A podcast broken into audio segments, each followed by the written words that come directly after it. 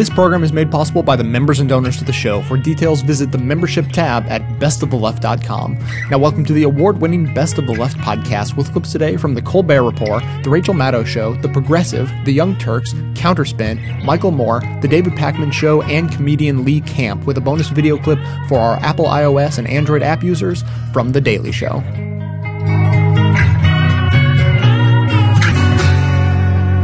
Another day Protests rage on in Wisconsin against Governor Walker's heroic bill to end collective bargaining for state unions. But these protesters have already lost the public support.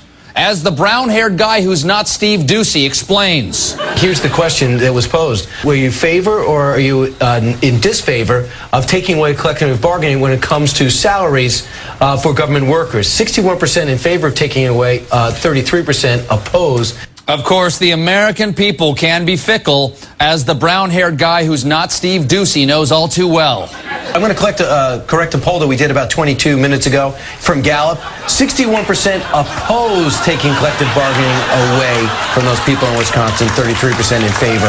I had it reversed. I apologize. I don't know why he's apologizing. I've seen it reported both ways. The point is, the American people are confused, folks, and it's no wonder. These protesters keep throwing us off with this charade of Midwestern reasonableness. Is there a lot of anger here in Wisconsin? Yes. We're very upset. We're here. We appreciate everybody out here. Everybody. We can have different opinions, and we can still be civil about it. Um, I want to support all my teachers because I like them a lot. Brown nose all you want, little girl. You're still going to get a B on that diorama. It was a completely unconvincing Capitol building. We cannot fall for these Trojan regular folks. That's why I'm so excited about an idea from former Tea Party Express chairman Mark Williams. Now, I say former chairman because he ruffled some feathers last year when he claimed the NAACP makes more money off race than any slave trader ever. What is the big deal? He's just praising the NAACP for their excellent business model. Because it is hard to beat slavery for bringing in the cash. Well, last Sunday, Williams called on his fellow Tea Partiers to go to the Service Employees International Union website and, quote, Sign up as organizers for an upcoming rally to support the union goons in Wisconsin. Then show up in SEIU shirts, target the TV cameras, and pull out signs that say things like, screw the taxpayer and you owe me, in order to make the gathering look as greedy and goonish as we know that it is. This is brilliant, folks. We know that government workers are greedy goons because we keep saying that they are. But since they refuse to live up to our stereotypes, we must do it for them. And then the American people will despise us, by which I mean them. And the Tea Party Nation likes this notion.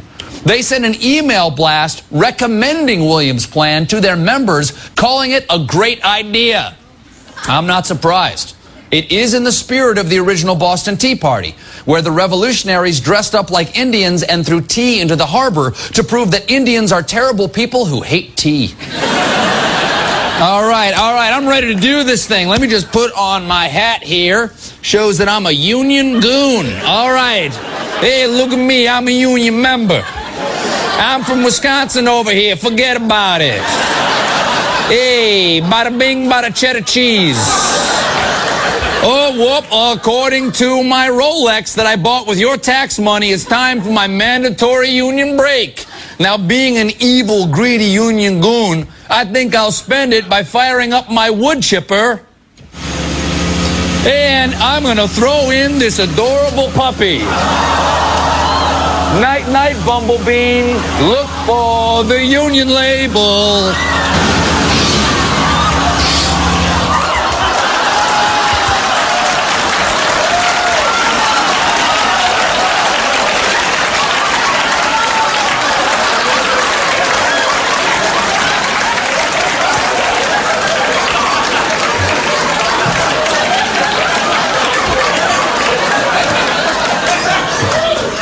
He went peacefully.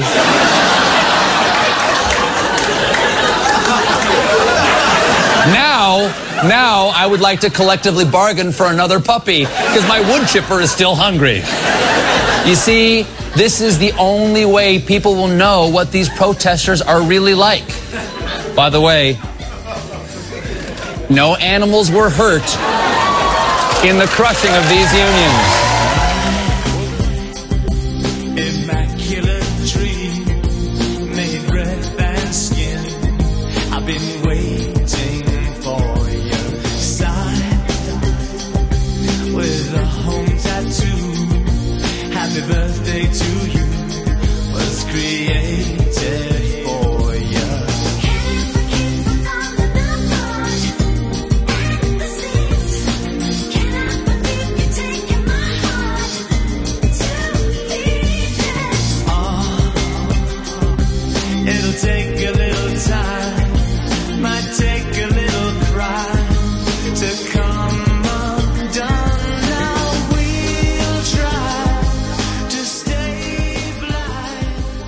Breaking news from Madison, Wisconsin, which of course has been the center of American news for the past three weeks at least.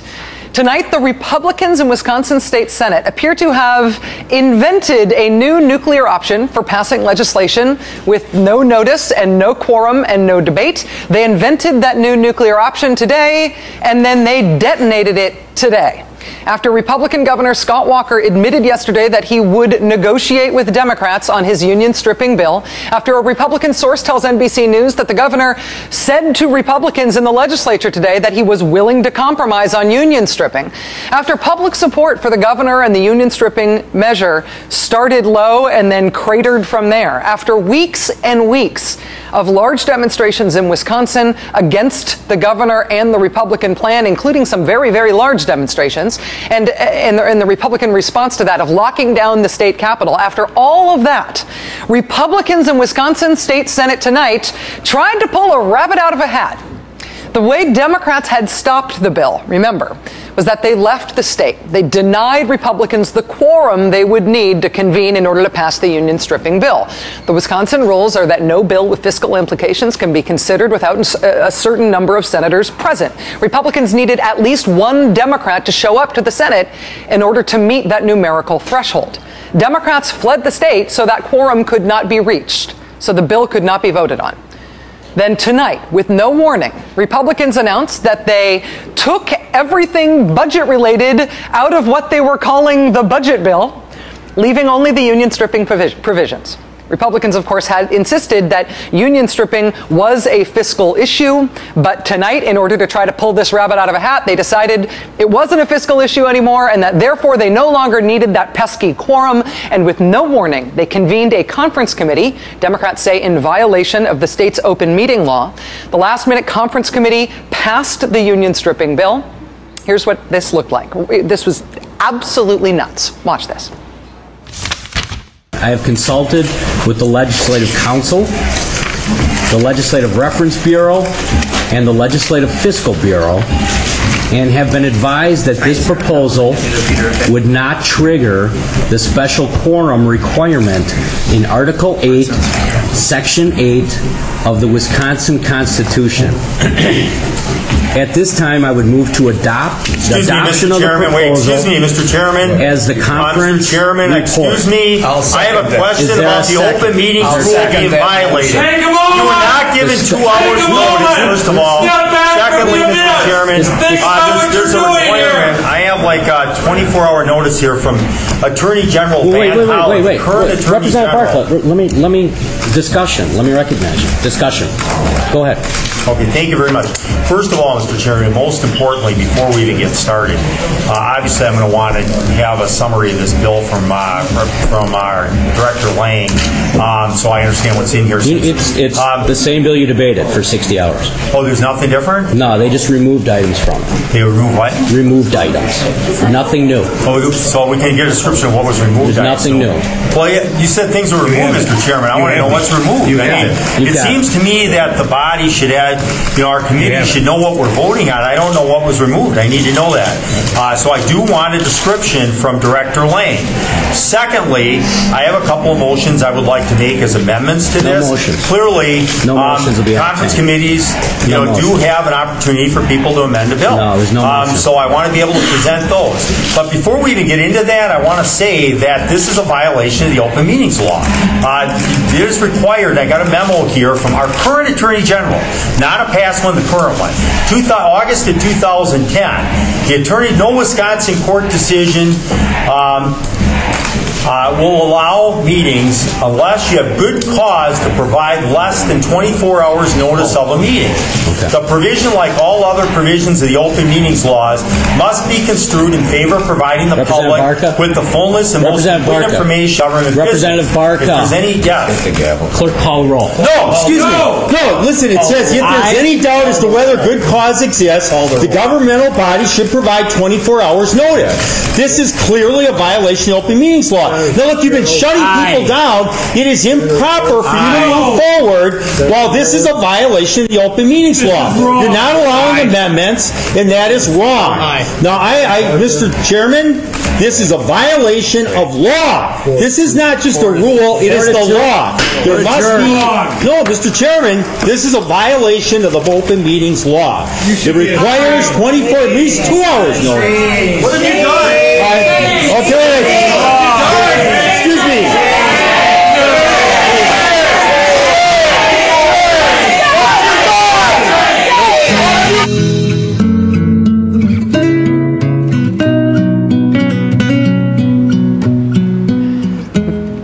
Including that weird music thing at the end.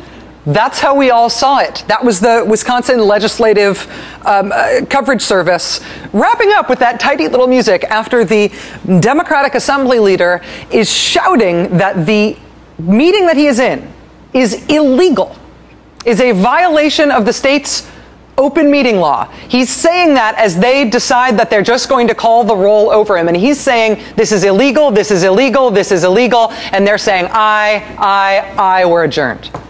And then a nice little musical interlude. After that bizarre scene in that hastily convened conference committee, Republicans essentially rammed the Senate and immediately convened the state Senate, again, with no Democrats present, with no quorum. They passed the bill immediately, 18 to 1, and then they immediately adjourned. Took moments. If Republicans legally had this option of doing it this way, did they not have this option of doing it this way all along? Why didn't they use it before?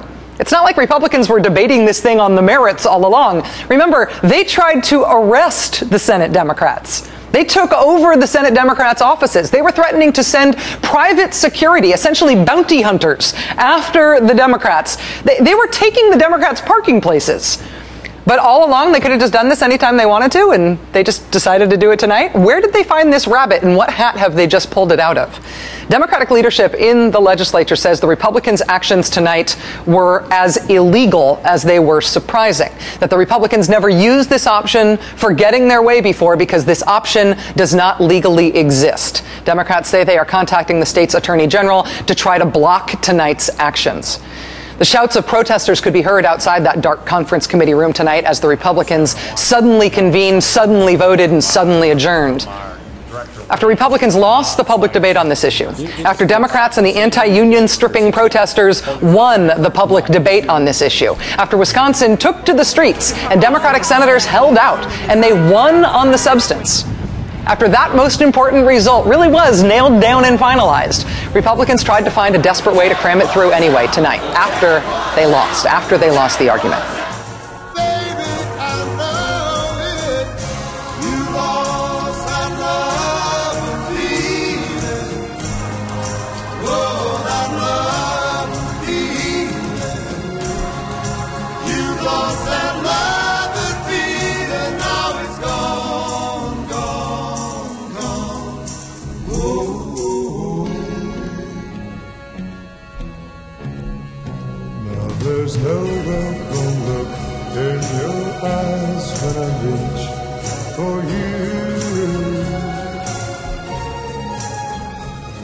I'm Matt Rothschild, the editor of the Progressive Magazine, with my progressive point of view, which you can also grab off our website over at progressive.org. Scott Walker and the Republicans in the Wisconsin Senate showed their true colors on Wednesday. Those are the colors of the black shirts. They have no concern for democracy, no concern for democratic process, no concern for the expressed will of the people on a given piece of legislation. The only thing that concerns them is power and ramming through whatever right wing laws they can pass while they have the power. They and their corporate paymasters realize that they're losing the debate in the court of public opinion, losing support even among their own ranks. So they slam this sucker through before things deteriorated further for them. They did so by apparently violating the open meetings law of the state, but that didn't slow them down. They were in haste to crush collective bargaining rights for more than 100,000 Wisconsin workers. And no, this had nothing to do with the so-called budget crisis, since the unions already had agreed to the severe cuts that Walker initially proposed. The whole thing about the budget was a ruse, and at the end of the day, Walker and the Republicans dispensed with the ruse and shoved it to us. These are the tactics of dictators, of juntas, of authoritarians everywhere. No dialogue, no compromise, no listening to the people, just naked power in all its ugliness. She says if I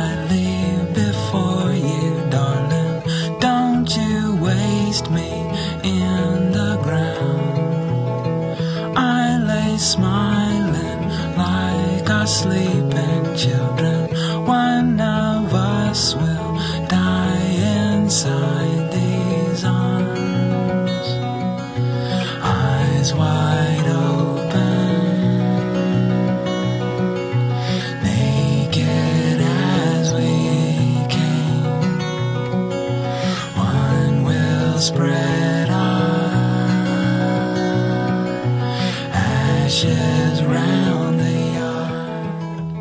In Wisconsin, uh, we've had a lot of people uh, who, of course, are protesting and are leading the protests. Uh, and then some people on the national level, like our president and others, uh, have not really spoken out much about it. Uh, but the guy who probably made the best case is a high school student by the name of Jacob Fixel. He was on with Greta Van Susteren on Fox News. Let's listen to him. Great to have you here. So tell me, um, you organized a protest. Tell me what you don't like about this bill. Um, well, Wisconsin is a state that values education, and if this bill passes and the teachers lose their right to bargain, to have collective bargaining for their um, for their salaries, for their wages, for their vacations, for everything, for their contracts, um, I'm afraid that Wisconsin Wisconsin isn't going to be able to attract and retain the best educators that we can. And I feel like the state of public education in Wisconsin is going to go downhill if this bill passes.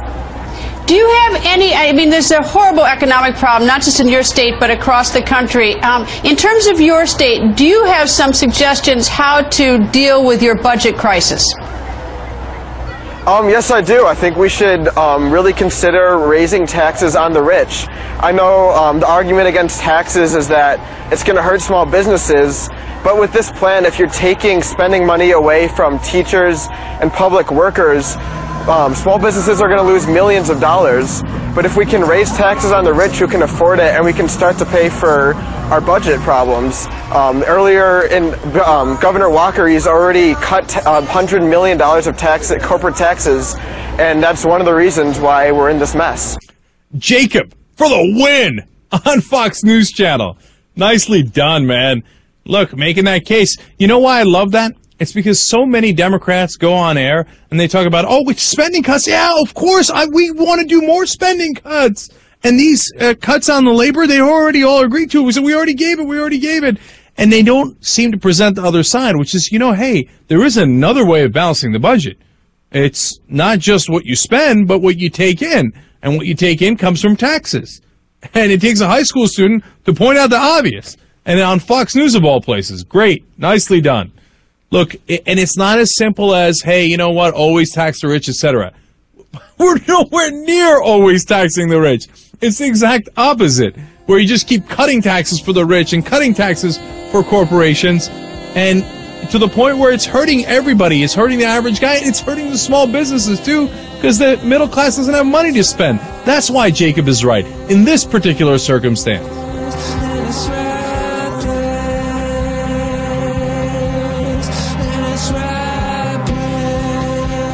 As an anti consumerism advocate, I'd like to encourage you to shop less, don't buy things you don't need, and only buy the necessities from local, independently owned businesses.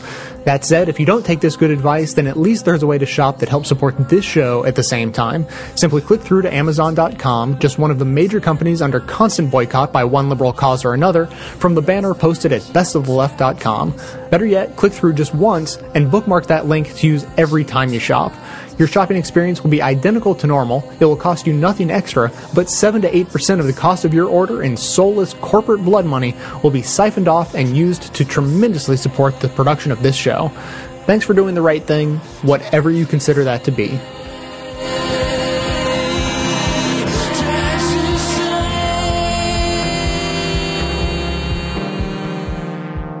The battle raging in Wisconsin is one of the biggest stories in the country, of course. Not too surprisingly, there's no lack of voices in the corporate media supporting Governor Walker's attempts to, among other things, strip collective bargaining rights from public workers. The same cannot be said for union representatives and supporters of the workers' cause. In fact, it wasn't until after liberal blogs discussed the lack of labor voices on the Sunday morning chat shows that one of the four, NBC's Meet the Press, included one union leader in its lineup. Just as revealing was what happened when AFL CIO Chief Richard Trumka appeared on the show. Trumka cut against the grain, arguing that Wisconsin workers were underpaid and that neither their wages nor their pensions had caused the state's budget crisis. He pointed out that the governor was moving the goalposts, increasing his demands after workers agreed to cutbacks in their health care and pension benefits. And he pointed out that the governor was delivering an unfair ultimatum to workers. As Trumka paraphrased the deal, you either have to give up your rights or you have to give up your job. While the argument apparently sparked Meet the Press anchor David Gregory's corporate journalist survival instincts as he responded with a right wing talking point about unions raising money from members to fund political causes, asking Trumka, quote, isn't this the cycle that we've gotten into that the public unions have to take some responsibility for? Close quote. Of course, corporate officials are much bigger players in the game of funding political campaigns and causes. But don't look for Gregory to put the same question the same way to a private sector CEO, even though he talks to so very many of them.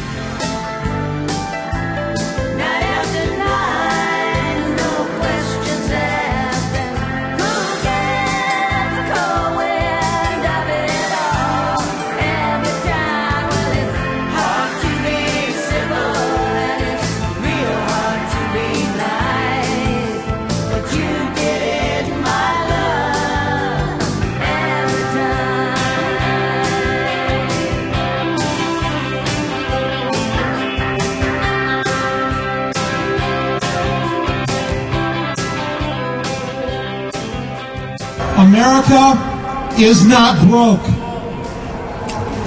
Contrary to what those in power would like you to believe, so that you'll give up your pension, cut your wages, and settle for the life your great grandparents had, America is not broke.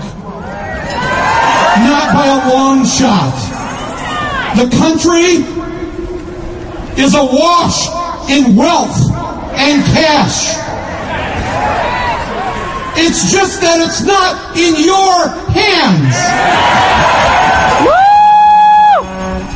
It has been transferred in the greatest heist in history from the workers and consumers to the banks and the portfolios of the uber rich.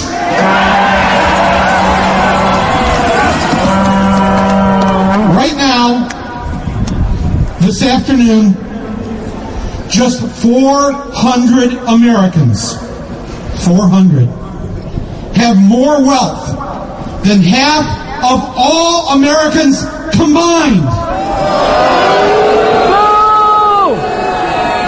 Let me say that again. And please, someone in the mainstream media, just repeat this fact once.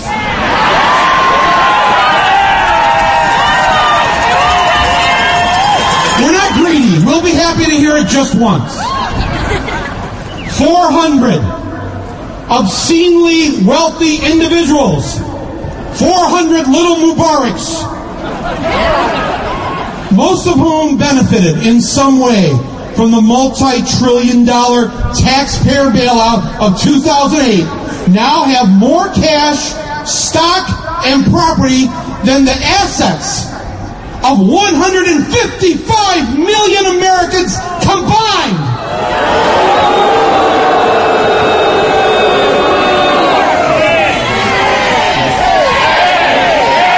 It is a shame.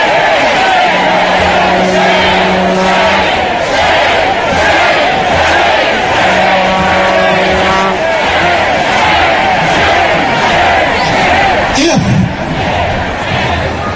if you can't bring yourself to call that a financial coup d'etat, then you are simply not being honest with what you know in your heart to be true.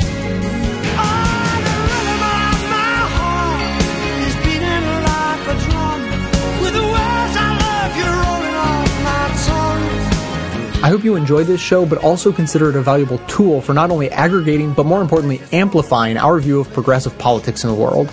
So if that's true, I ask you to support this work by becoming a member of the show at whatever level you're able, as anything from a basic leftist up through the ranks of socialist, communist, Satanist, or even the most reviled level of support, George Soros. I produce 11 episodes a month of fearless coverage on all the hot button issues we face, maintaining a rock solid schedule. So if that sounds worth supporting, please consider signing up to donate as little as $5 a month or even $55 a year. Members also gain access to bonus audio and video content that doesn't make it into the show itself. So for a concrete way to support a strong progressive voice, please visit the membership tab at bestoftheleft.com.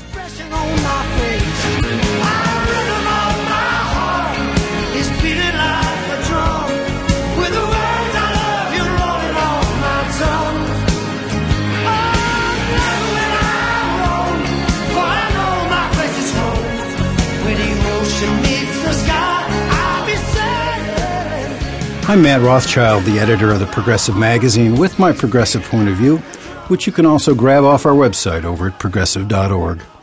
I've been working on a tough story the past week. It's about a teacher in Wisconsin who apparently committed suicide in part because of the stress Governor Scott Walker has been placing on teachers. Her name was Jerry Lynn Betts. She was 56. She was an early childhood teacher in Watertown who dedicated her life to helping kids with special needs. She was so conscientious that the morning she died, she sent an email to the school to make sure someone would check on one of her students who had head lice. She'd suffered from depression for many, many years, but her friends said she had it under control until the last month. In fact, before then, they described her as bubbly. But when Scott Walker started his assault on public sector workers and public education, it took a toll on Jerry Betts. Colleagues described her as very distraught. She was worried whether she'd had enough to retire on. She felt she was being forced out. She was concerned about cuts to the school district and the fate of her special ed program. Yes, she may have been psychologically fragile, but Scott Walker pushed her over the edge. He acts like he's just playing some political game, having fun roughhousing on the ideological playground, or carrying water for the Koch brothers. But in reality, he's messing with people's lives. I'm Matt Rothschild, and that's how I see it. On the radio, talk shows, and the TV, you hear one thing again and again. How the USA stands for freedom, and we come to the aid of a friend. But who are the ones that we call our friends? These governments killing their own, or the people who finally can't take anymore, and they pick up a gun or a brick or a stone, and there are lives in the balance.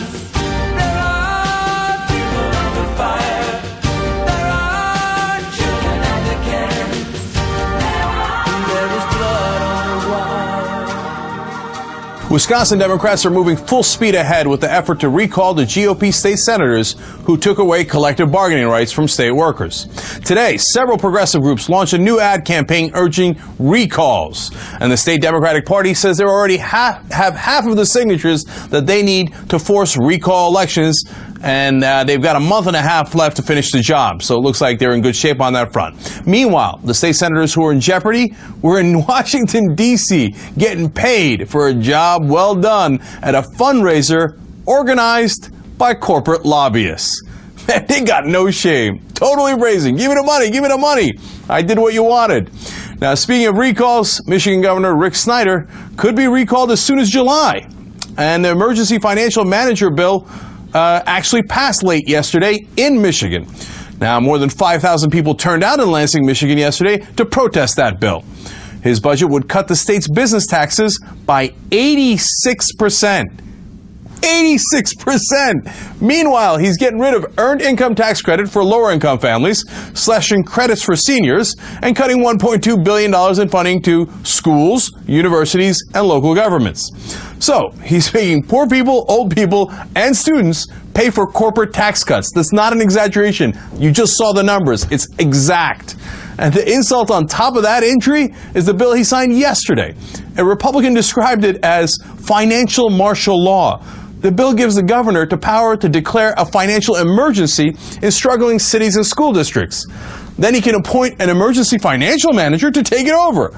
Congressman Conyers made the point that that sounds an awful lot like czars. So let's call them Snyder czars. The czars have the power to void or break union contracts.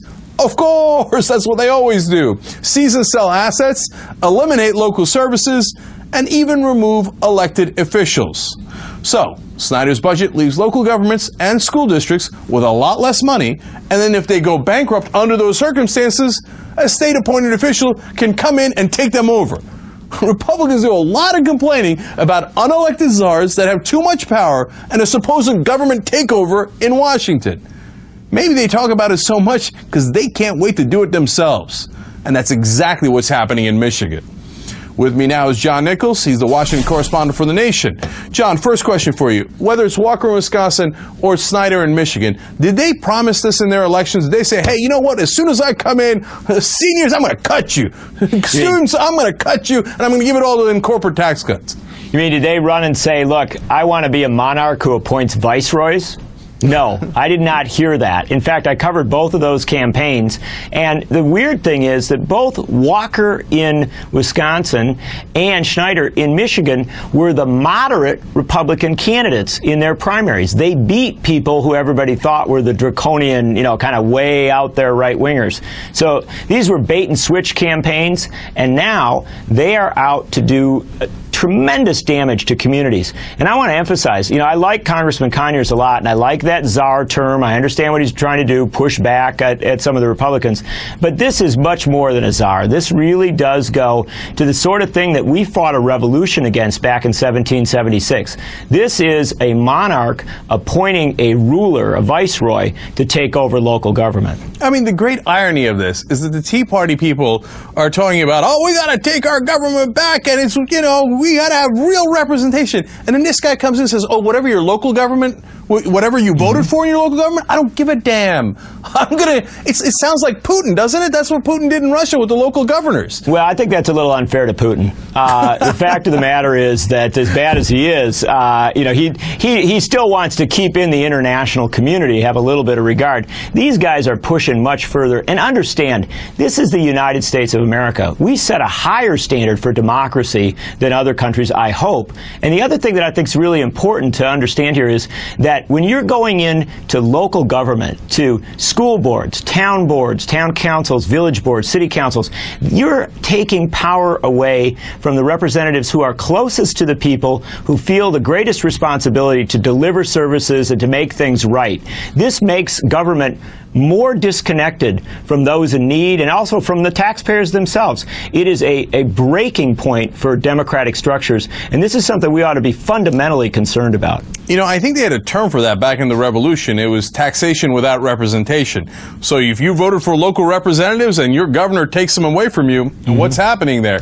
So, but John, let me ask you about the recalls because look, these guys, uh, they sold the voters a bill of goods, right? And they do this switcheroo and the switch and bait and all that. So are these recall efforts real? I mean, do, yeah. do, they, do they have a real chance at recalling whether it's, you know, Snyder in uh, Michigan in July or whether it's Walker, uh, you know, uh, a year after the election? Is that is that a real possibility? You think? I think it's a real possibility. The recall was created by the progressive movement at the start of the last century for precisely moments like this. It's not uh, just to remove somebody if they commit a felony. It's to remove someone who is doing damage to the state and also someone who is in violation of their oath to protect and defend the state and national constitutions. So these are very legitimate efforts. Right. In, in Wisconsin, I think the recalls of the state senators will definitely move along. And frankly, I think there's simply no question at this point that both Walker and Snyder deserve a recall.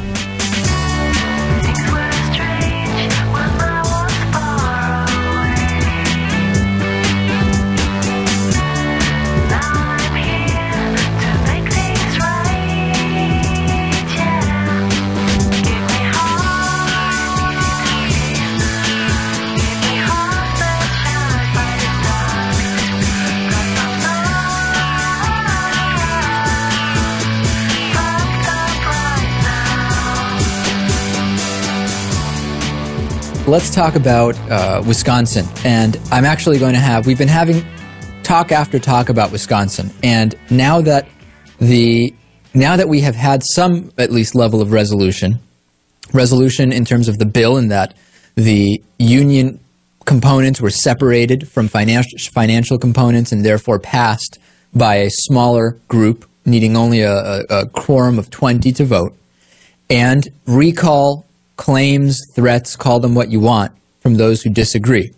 Now, we said at the very beginning, you know I said it, Lewis. Don't I know you're going to tell me I didn't, but I did say it. This is about a widespread attack on unions, organized labor, and Democrats. And really the idea here is to defund Democrats by, by getting rid of unions. Mm-hmm. And Wisconsin was just the uh, the catalyst. Wisconsin was just the beginning. Wisconsin, and really the, the catalyst happened earlier. And now we are seeing these bills pop up everywhere. And who's surprised about this? Really, who really is surprised? There's legislation in Maine, LD 788, sponsored by State Rep Tom Winsor. I don't have to tell you whether he's a Republican or a Democrat. You know it, I know it, Lewis knows it. It would make Maine like two other low wage, anti labor states by weakening unions. And um, What's incredible is that the language in all of these bills, we're seeing New Hampshire anti-union bill HB 474, Missouri's anti-union bill SB 109. The language, Lewis, in all of these is almost identical. Well, what could that mean? What What does it mean that the language is identical? Yeah, I mean, what what what strikes you? What's probably going on behind the scenes here? The same lawmakers are writing them. I wish it were lawmakers. Well, you know who's involved here. I use yeah. Okay, not official lawmakers. Our friends, the unofficial lawmakers, the Koch brothers. And we're seeing that uh, David Koch's American for Prosperity group has really been beefing up its presence in Maine since the election of Governor Paul LePage, a Republican, far right Tea Party favorite. Uh, Maine's Republican Speaker of the House hired Trevor Bragdon, who's the former director of the Maine American Americans for Prosperity chapter. And Trevor Brothers Tarren Bragdon is the executive director of the Maine Heritage Policy Center, a conservative state-based think tank with ties to several corporate donors, including who Lewis, the Koch brothers. I barely these stories they do themselves in a way. Both Americans for Prosperity and the Maine Heritage Policy Center are clearly laying the groundwork for the same type of anti-labor effort as the Wisconsin one led by Scott Walker. And they are clearly going to take advantage of the momentum. Why would you would you not, Lewis? If you course, were them, it's, it's the opportune time. Expect Ohio to fall soon, and expect the top one percent of this country owns forty three percent of the wealth. Okay, the next four percent owns twenty nine percent of the wealth. The bottom 80% share 7% of the financial wealth. And if you're asking me, well, why am I talking about that when we're talking about union legislation? If you don't know by now, ladies and gentlemen, I can't help you in an hour show. It goes beyond me.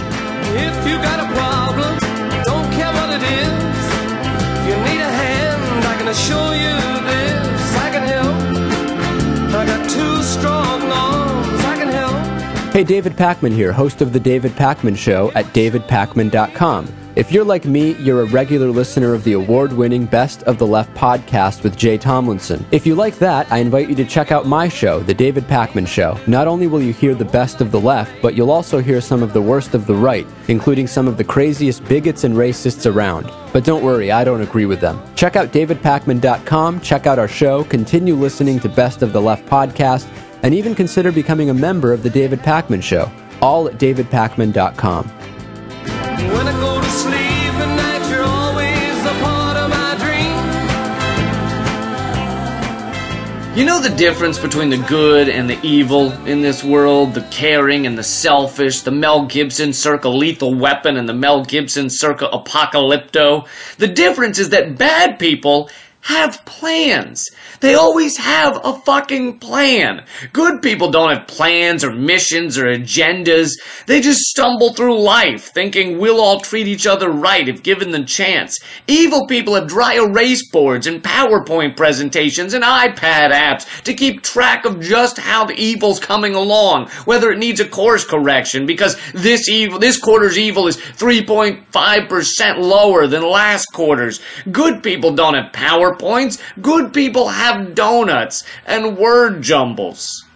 For example, the billionaire Koch brothers funded a politician, Scott Walker, to become governor of Wisconsin. They knew that when he became governor, he would fake a budget crisis and he would act like it was the biggest budget crisis to ever hit the planet Earth. He would then pass a law that would destroy collective bargaining, the linchpin for unions. Hidden in that same law would be a provision that allows the Koch brothers to buy state-owned utilities for almost nothing with no oversight. Both these things would make insane amounts of money for the Koch brothers. And on top of that, without union donations, very few Democrats would be able to get elected against the billions in corporate donations going to Republicans. With mostly Republicans winning elections, the Koch brothers would be able to purchase more and more of America. Now that's what I call a fucking plan. So that's what the evil people were thinking. During all this time, what were the non-evil people thinking? Man, do I like ravioli. Especially in cream sauce. If I work an extra hour at the shop, I bet I could buy two cans of ravioli instead of just the Uno. That's what they were thinking. Bad people have plans. We don't have plans. I don't have a plan. You don't have a plan. Your plan was I'm going to watch internet videos. Meanwhile, Halliburton's plan was to cause a military coup in the sovereign country of Eritrea, a place neither you nor I ever knew existed, but they know because they also have maps. They have dry erase boards and maps. I'm just saying the good people on this planet are never going to get the upper hand until we get some office supplies up in here.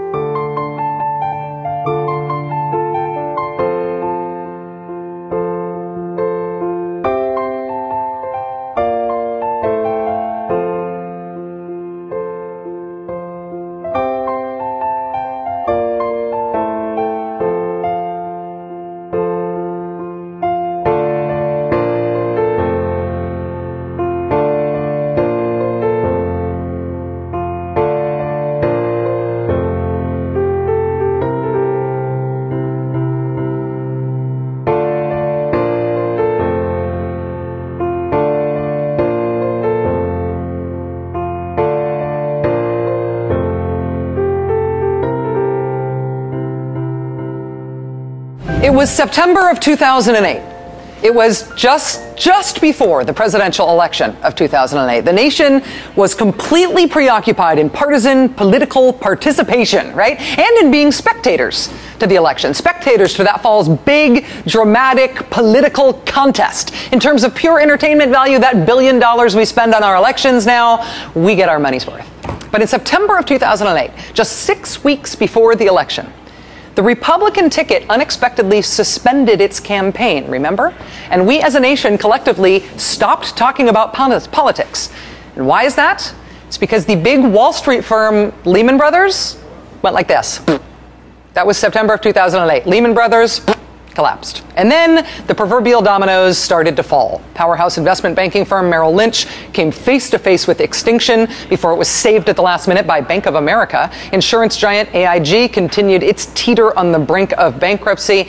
The U.S. stock market took a historic nosedive. The Dow Jones Industrial Average plummeting like a rock falling through water, at one point losing 777 points in one day, its biggest point loss ever. Wall Street melted down. It melted down because a relatively small number of people who controlled a great deal of money did very irresponsible things with that money. Irresponsible things that they were allowed to get away with because so many of the rules had been taken away. Rules that were originally put in place to prevent Wall Street from creating a massive public risk uh, in order to chase private gain. Those rules were taken away. Lehman Brothers disappeared, Bear Stearns disappeared, Merrill Lynch disappeared. Investment banking essentially disappeared in America as an industry. The U.S. government, still under the leadership of George W. Bush at the time, then stepped in to take dramatic action to try to save the economy. This was not a partisan thing. Uh, it was done under George W. Bush, but John McCain and Barack Obama both supported it. Sarah Palin even supported it. John Boehner not only supported it, he cried on the floor of the House of Representatives as he implored his fellow Republicans to support it. I am not making fun of him. It's true, he cried. The government acted to save what could be saved of Wall Street, but the damage was really done to the national economy. That financial catastrophe caused the Great Recession. Again, Lehman Brothers collapsed September of 2008. Look, look at what happened to jobs thereafter. I believe that the government stepping in to stop the catastrophe probably prevented this from becoming a Great Depression rather than a Great Recession. That is what I believe. I recognize it is totally arguable, and I'm happy to have that argument. But regardless, we did um, get a Great Recession out of the financial system collapse. Unemployment numbers became unsustainably horrific. Even as jobs have, have started to come back, even as the economy has returned to positive growth, the un- unemployment rate is still atrocious. The Great Recession and high unemployment have meant not just human misery, but continued bad economic consequences. People not making an income are not paying income taxes. People who are not buying things are not paying sales taxes. Strain on tax revenues that fund local services is coupled with a strain on local services providing uh, to a population that is now more needy because it's in much worse economic shape. State budget deficits around the country are bad, and they are bad because of the Great Recession, which remember started at a specific time the fall of 2008. And it started for a specific reason. It happened because of Wall Street. But you know, for all of the pain that Wall Street caused this country with the financial catastrophe, for all of the pain we are still in because of what they did, Wall Street right now is doing awesome. They not only did not go away, they are not only back, but they are back and bigger than ever. I mean, A, nobody went to jail, but B, they are getting paid.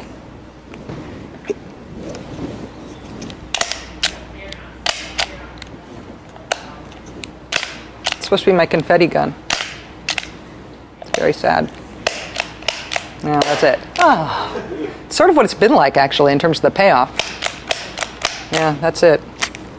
Last year, Wall Street pay, including bonuses, hit a record high.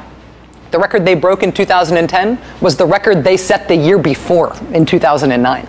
The whole idea of re regulating Wall Street, re-establishing the old rules so they can't do this again, that is still a great idea, but what passed ultimately got dramatically watered down, thanks to senators like Scott Brown of Massachusetts. During a three week period that Wall Street reform was being debated in Congress last year, Scott Brown took in $140,000 from banks and investment firms. He then made good on their investment by dismantling key provisions in the Wall Street reform bill. Forbes magazine took to calling him the Scott Brown speed bump. But what ultimately survived in the Wall Street reform bill, the Don't Let the Financial Catastrophe Happen Again bill, the implementation of the new regulations has been in part, large part, defunded in the House Republicans' budget bill.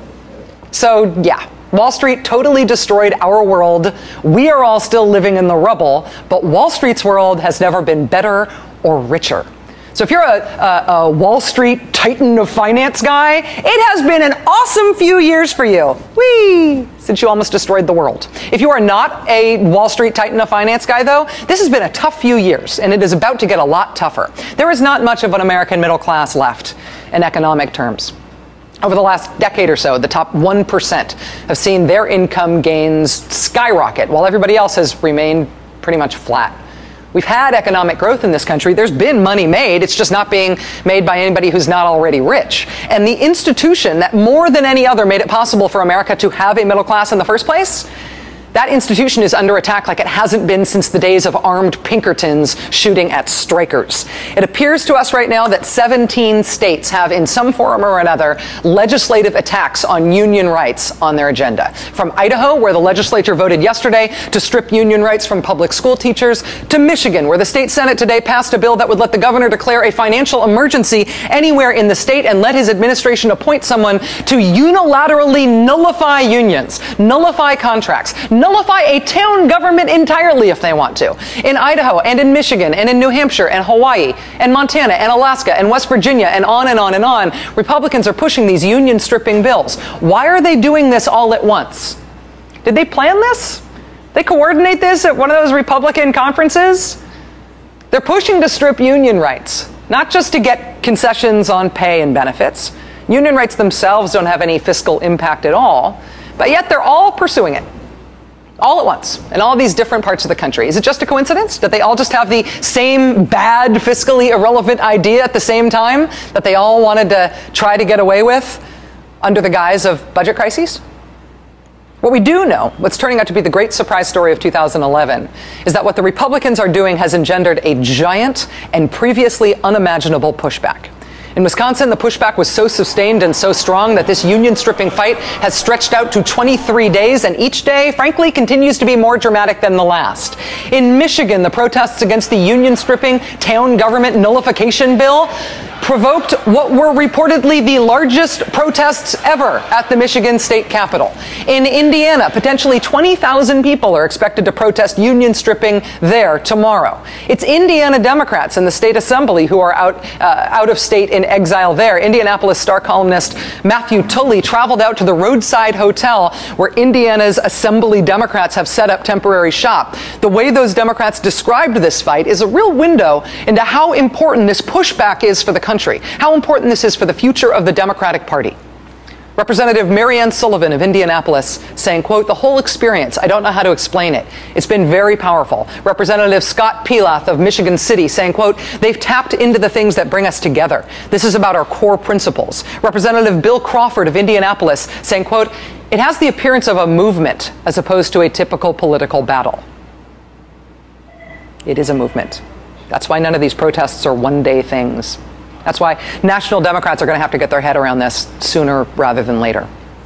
The dragon that's been awakened here is the Democratic Party's base, which the Democratic Party has been ignoring for a really long time. But the whole reason the Democratic Party exists is because it is supposed to stand up for people who have to work for a living.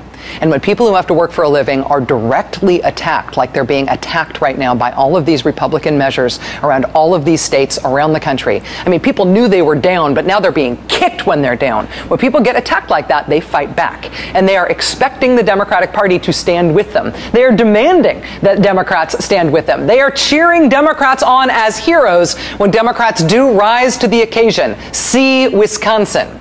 The Democratic Party has a base and a reason for being.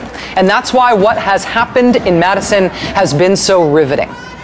You know, and Indianapolis, and Boise, and Lansing, and Columbus, and everywhere else this is happening. But there is another side to this fight. Republicans, of course, didn't run saying they were going to do this stuff. Remember when Scott Walker in Wisconsin kept trying to convince everybody that he campaigned on stripping collective bargaining rights so nobody should be surprised about it? He, in fact, never said that in his campaign, that he was going to strip union rights in the way that he has. And there's a reason he didn't say it in the campaign. It is a tremendously unpopular idea. A Bloomberg News poll out today reveals massive support for public employees and for their right to collectively bargain. Look at this 72% of Americans have a favorable opinion of public employees. 72%. 64% think they should have the right to collectively bargain for their wages. This is what Naomi Klein, author of The Shock Doctrine, was talking about in this show last night. The stuff they are doing to attack people's pensions and their union rights take as many resources as they can, can, as many resources as they control away from people who work for a living and give it away to businesses. This is not popular stuff. These are not popular proposals. For each of the following types of work, for each of the following types of work, please tell me if you think a union is or is not appropriate. Firefighters, yes, 72%. Police officers, yes, 70%. Nurses, yes, 62%. Prison guards, yes, 63%. Teachers, teachers, teachers, yes, 66%. That's what Americans think about this fight. Taking away unions from these people by force is a very, very unpopular idea. So, how do you get away with it anyway if it's so unpopular? Frankly, you need some political cover. Will somebody please call the billionaires? 70% of the country may be against you on this, you guys, but you only need a couple of billionaires to balance that out in terms of PR, right? Karl Rove runs a group called American Crossroads. Other than becoming a Fox News celebrity, this is what he has done with his life since he left the White House. Most of the funding he gets for Crossroads comes from a very small group of billionaires. His Crossroads group also has a group called Crossroads GPS, which Mr. Rove is very proud to announce does not have to tell you who gives them their money. I have a guess.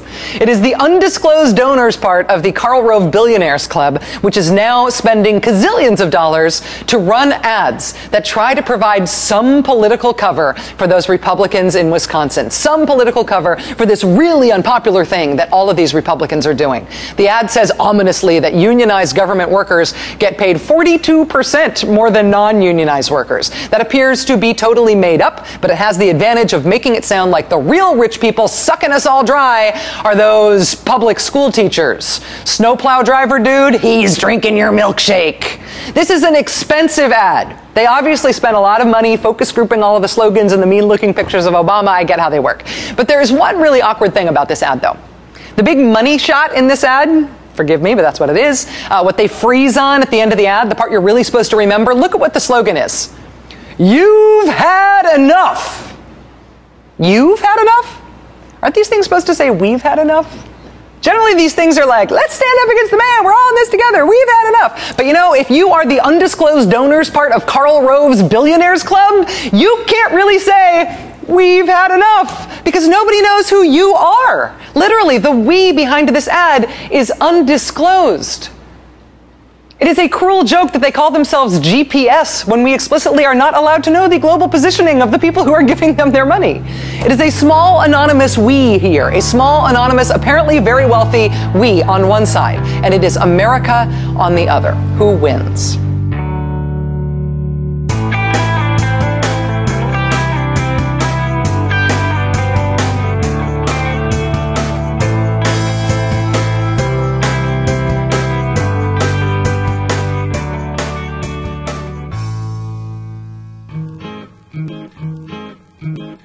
Wow. Hi, Jay. This is Lara calling from, um, I live outside of Philadelphia in an area they call the Main Line.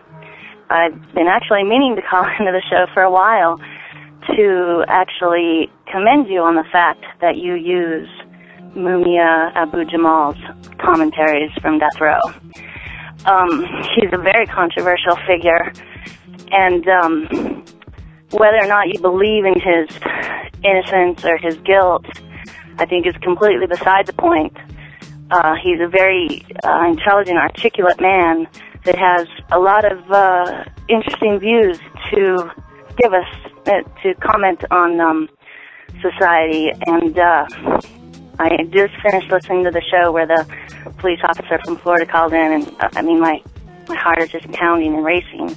Uh, I, I think that he um, doesn't have all of the facts. For one, he did not find Islam in prison. He did not change his name then. Um, he had the name Mumia Abu Jamal for a while, uh, long before 1981, when the uh, death of uh, Officer Faulkner happened. I think it's great that you play him, and um, I think that people, if they're curious about him, should do their own research to make their judgment call. But I mean, honestly, I believe he has something to say, and um, why not? Uh, why not play that?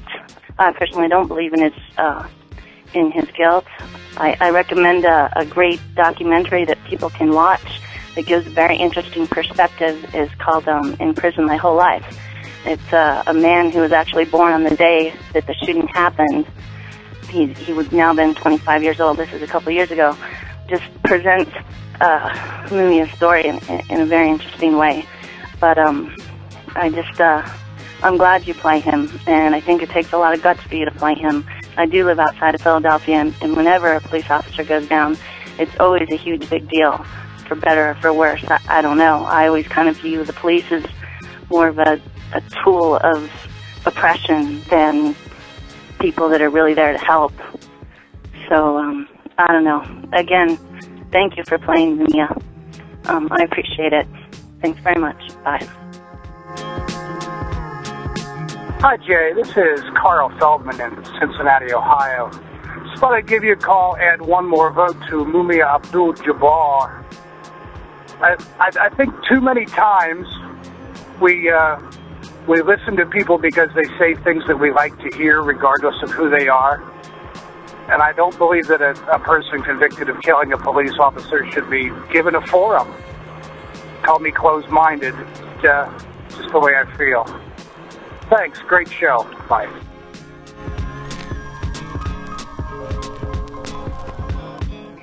Hello, Jay. It's Darryl calling from rainy California. I, I wanted to chime in about the uh, Abu Jamal. Uh, it's not a controversy, but you know, uh, the couple of calls that have been, you know, people upset that you use his, you know, poignant points. I think every recording that you've used of his on your show has been spot on and actually has, is, you know, illuminated the, the uh, topic, you know, to to an extent that many of the other ones haven't. The guy says things. Understand he's in prison. He will be in prison for the rest of his life. Uh, I don't know that that discounts the uh, content of what it is he's saying.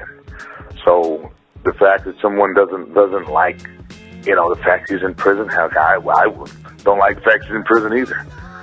But uh, a profound point is is what it is. So anyone who uh, tries to convince you to to seek guidance from some other sources or whatever, you know, I take it with a, with a grain of salt. I, you have done a, an exceptional job, and it should be commended that you have done it the way you have. Appreciate the, the uh, opportunity to speak. Thank you, and I'll enjoy future uh, episodes. Bye. Hi, Jay. This is Jim in Dubai. A couple of comments on the question of whether we should discount uh, someone's opinion because of who they are or what they've done in the past. Uh, I think you have to take into consideration someone's perspective, as you said, and recognize that uh, their opinions may be colored by that. At the same time, someone who presents a reasoned, well thought out uh, opinion based on observations and facts is worth listening to. And I also would add that uh, discounting someone's opinion because they're a murderer is one thing. I would also point that this particular commentator apparently is uh, a believer in God and religion, and that's also something that should be considered. So certainly, I would discount anything he had to say about uh, the evolution of the world and uh, uh, morality of mankind, but certainly like to hear what he has to say on other things. The other point I would make is uh, this person's particular crime uh, more heinous because he killed a police officer. We as a society uh, put guns into the hands of soldiers who commit acts of no less brutality and certainly uh, no less deadly every day, and we see them as heroes. Uh, and I think we as a society need to think about that as whether as uh, as well. Anyway, appreciate the show and keep it up. Hey, Jay, it's Jeff, the policeman from Florida again. Appreciate you at least having the discussion about the convicted murder of policeman uh, Wesley Cook. Obviously, we don't see this the same way. Um, but I also was like you. I actually used your two-step process for being right uh, before I even knew about it. I uh, was conservative before and after the Iraq War. I realized, hey, you know, I was lied to, and kind of changed my opinion. So therefore, I was still right. With that in mind, I look at the defense of a cop killer the same way. I think that is to the progressive movement what abortion clinic protesters are to the conservative movement. In that they both sour moderates from both sides. If you're a moderate looking at, you know, whatever your opinion might be of one or the other, whichever one offends you the most, you're probably going to go the other way. So, with that said, uh, appreciate you at least talking about it, and uh, I guess I'll just have to find my liberal podcasts on my own. Uh, iTunes is a great aggregator. Take care, man. Hey Jay, this is Pamela from Virginia. I was calling in regards to the Mu- Mumia Abdul Jamal. Can't quite remember his name, but anyway, um, I think the biggest thing that I have with the right is that they generally try to get people to stop thinking and just emote. And in with that said, if we do that, we are no better than them. And regardless of where this person is in his life or what he's done, the messenger shouldn't really dictate how we receive the message. So, um, I guess that's pretty much all I wanted to say. I think when you get people to stop thinking for themselves and just deal with real life issues on an emotional level, we end up with what we have now in America who deals with things emotionally. So I think if we can just step back from that and think logically, we may be able to actually solve some problems. So anyway, thanks. Love the show. Um, keep on doing what you're doing and, you know, whatever to the haters. So bye.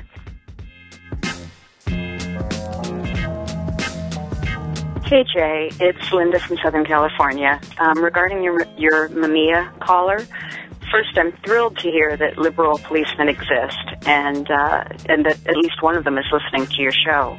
And I do greatly sympathize with his plight. His fellow officers die every day in the line of duty. Um, when you first started including the Mumia podcasts, I researched um, his background and found that there is a significant debate of, over whether he was falsely convicted in the murder of the policeman. Um, the eyewitness accounts differ. There were some defense witnesses uh, that refused to testify, and and in a country where um, an estimated 10,000 people are wrongly convicted every year, and where policemen, uh, not good, decent policemen like your caller, but um, some policemen have been found to frame innocent people. So at this point, I don't think anyone can say for sure whether Mumia is in fact a cop killer or whether he's an innocent man that uh, has lost half his life to imprisonment. So I sincerely hope the right man is in prison, but I do think there's a significant debate uh, as to whether that's the case. So your call, whether you want to keep including Mumia, um, he is convicted after all. Um, interested to hear what other callers have to say. Thanks, Jay. Love your show. Bye.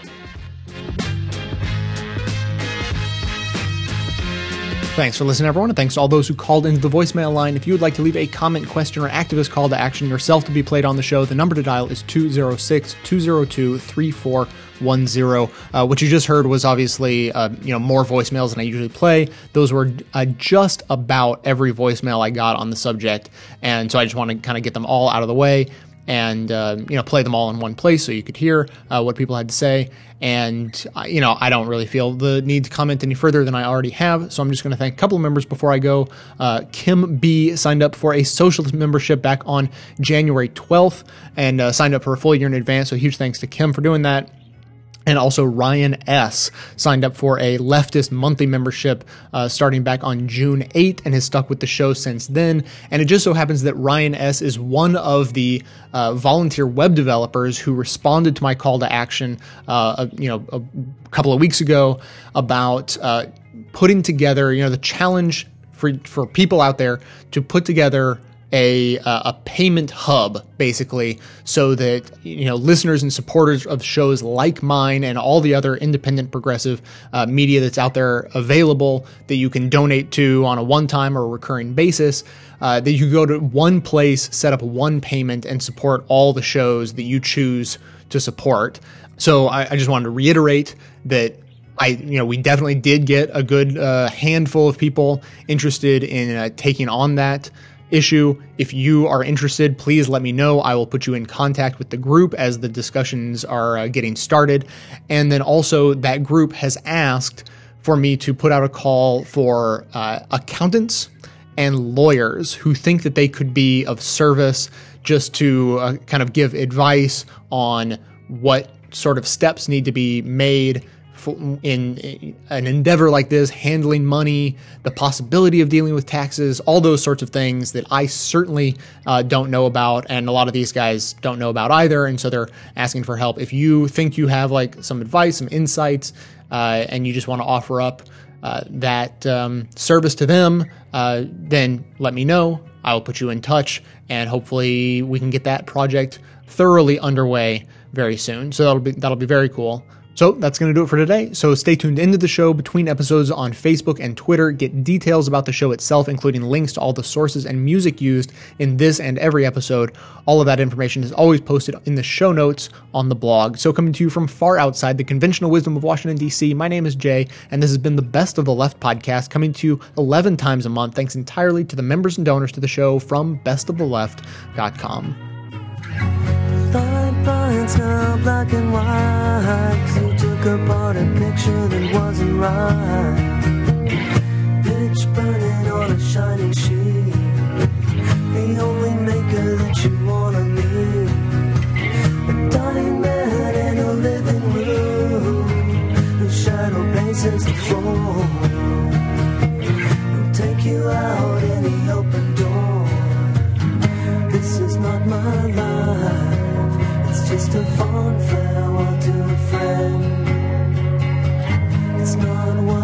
it's just a fond farewell to a friend. I couldn't get things right.